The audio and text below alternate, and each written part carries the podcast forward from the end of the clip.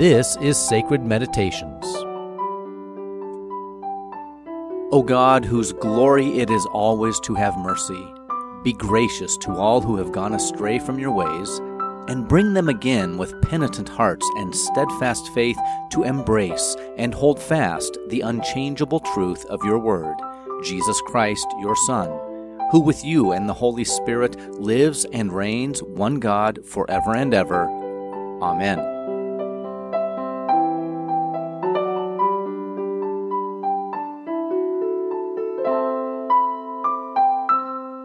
Learning to pray by actually praying. This is sacredmeditations.org. Thank you for making Sacred Meditations part of your prayer life for this season of Lent.